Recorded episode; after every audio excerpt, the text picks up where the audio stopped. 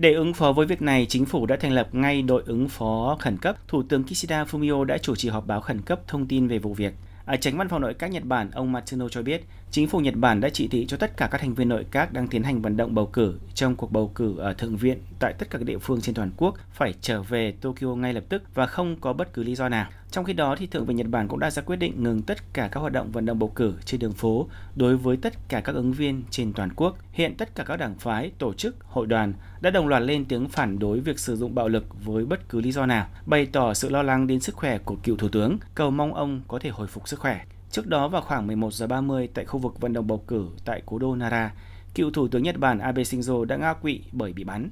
Nghi phạm là người đàn ông khoảng 40 tuổi đã bị bắt ngay sau đó.